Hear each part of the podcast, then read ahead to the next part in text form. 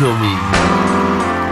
In Polonia, esattamente a Varsavia, ci sono fiumi di persone che stanno protestando, fiumi di donne, che stanno protestando contro il divieto quasi totale di abortire, cioè che significa in Polonia tu puoi abortire soltanto se uno stronzo ti ha stuprata, se no non puoi abortire, in nessun modo tu puoi abortire. Comunque, venendo qui in Italia, in Italia c'è una roba che si chiama IGV, ovvero interruzione della gravidanza volontaria, che puoi farla entro tre mesi, entro 90 giorni di gestazione, ok? Ma come ben sappiamo anche in Italia esistono delle campagne antiabortiste, non so se vi ricordate eh, gli amichetti di Salvini e della Meloni che distribuivano i feti morti come, come portachiavi, no? per farvi capire quanto sia a rischio questo diritto anche in Italia, sentite cosa disse Salvini qualche tempo fa sull'aborto. Mi hanno segnalato, e noi stiamo approfondendo, delle infermiere e delle dottoresse del pronto soccorso che alcune donne, né di Roma né di Milano, si sono presentate per la sesta volta, per la sesta volta, per un'interruzione di gravidanza. Non puoi arrivare a prendere il pronto soccorso come la soluzione a uno stile di vita evidentemente incivile per il 2020. Dicevo, questo sta rincoglionito completamente, cioè ha scambiato il preservativo per, per l'aborto. Pare che tu vai al pronto soccorso, urli voglio abortire, venga signora, prego. Cioè, non è così, caro Salvini.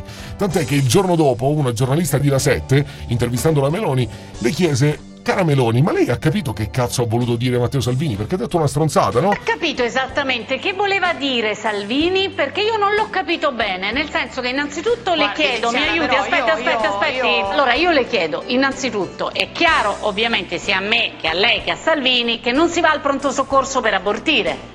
No, diciamolo agli italiani, se no sembriamo matti insieme a lui. Non si va al pronto soccorso per abortire, al pronto soccorso si va in caso di emergenza. Per abortire c'è un percorso preciso, peraltro nemmeno così semplice, considerato che ci sono molti medici, sono obiettori, quindi neanche così facile. Questo mi aiuta per favore a ricordarlo, perché altrimenti passa tutto, Meloni. Quando una donna abortisce è una sconfitta per la società, una sconfitta per tutti. Benissimo. C'è una cosa molto importante che dovete sapere. Matteo Salvini e Giorgio Meloni fanno parte di una congrega, chiamiamola così, di ultracristiani, foraggiata in parte da un tale che si chiama Konstantin Malofiev, che è un russo, è un oligarca, lui dice di essere un filantropo, uno che fa del bene, in realtà è uno che finanzia guerre contro gli omosessuali, contro le unioni civili e contro l'aborto. E questo è il collante che c'è tra Matteo Salvini e Donald Trump. Fanno parte della stessa congrega di ultracristiani. E qui spiegato il mistero di Salvini con la mascherina di Donald Trump, vi ricordate? È un caso? Senza fare i complottisti.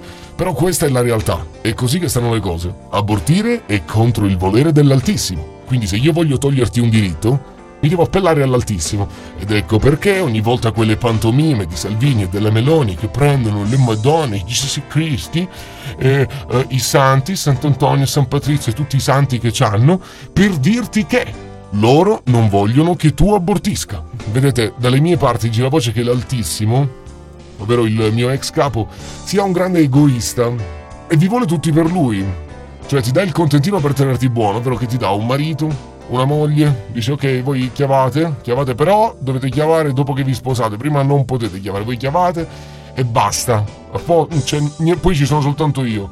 Chiavate e voi due, basta e poi venite a messa. Dovete venerare me, pensate a me, lasciate stare l'edonismo, lasciate stare che varrapate in giro. Tu appartieni a lui, i tuoi pensieri, il tuo corpo, tutto quello che hai è grazie alla sua volontà. E quindi bisogna portargli rispetto, bisogna dargli merito. In che modo? Rispettando i comandamenti. Se passa una milfona buona, tu la guardi e t'arrapi, sei un peccatore, perché stai desiderando la donna d'altri.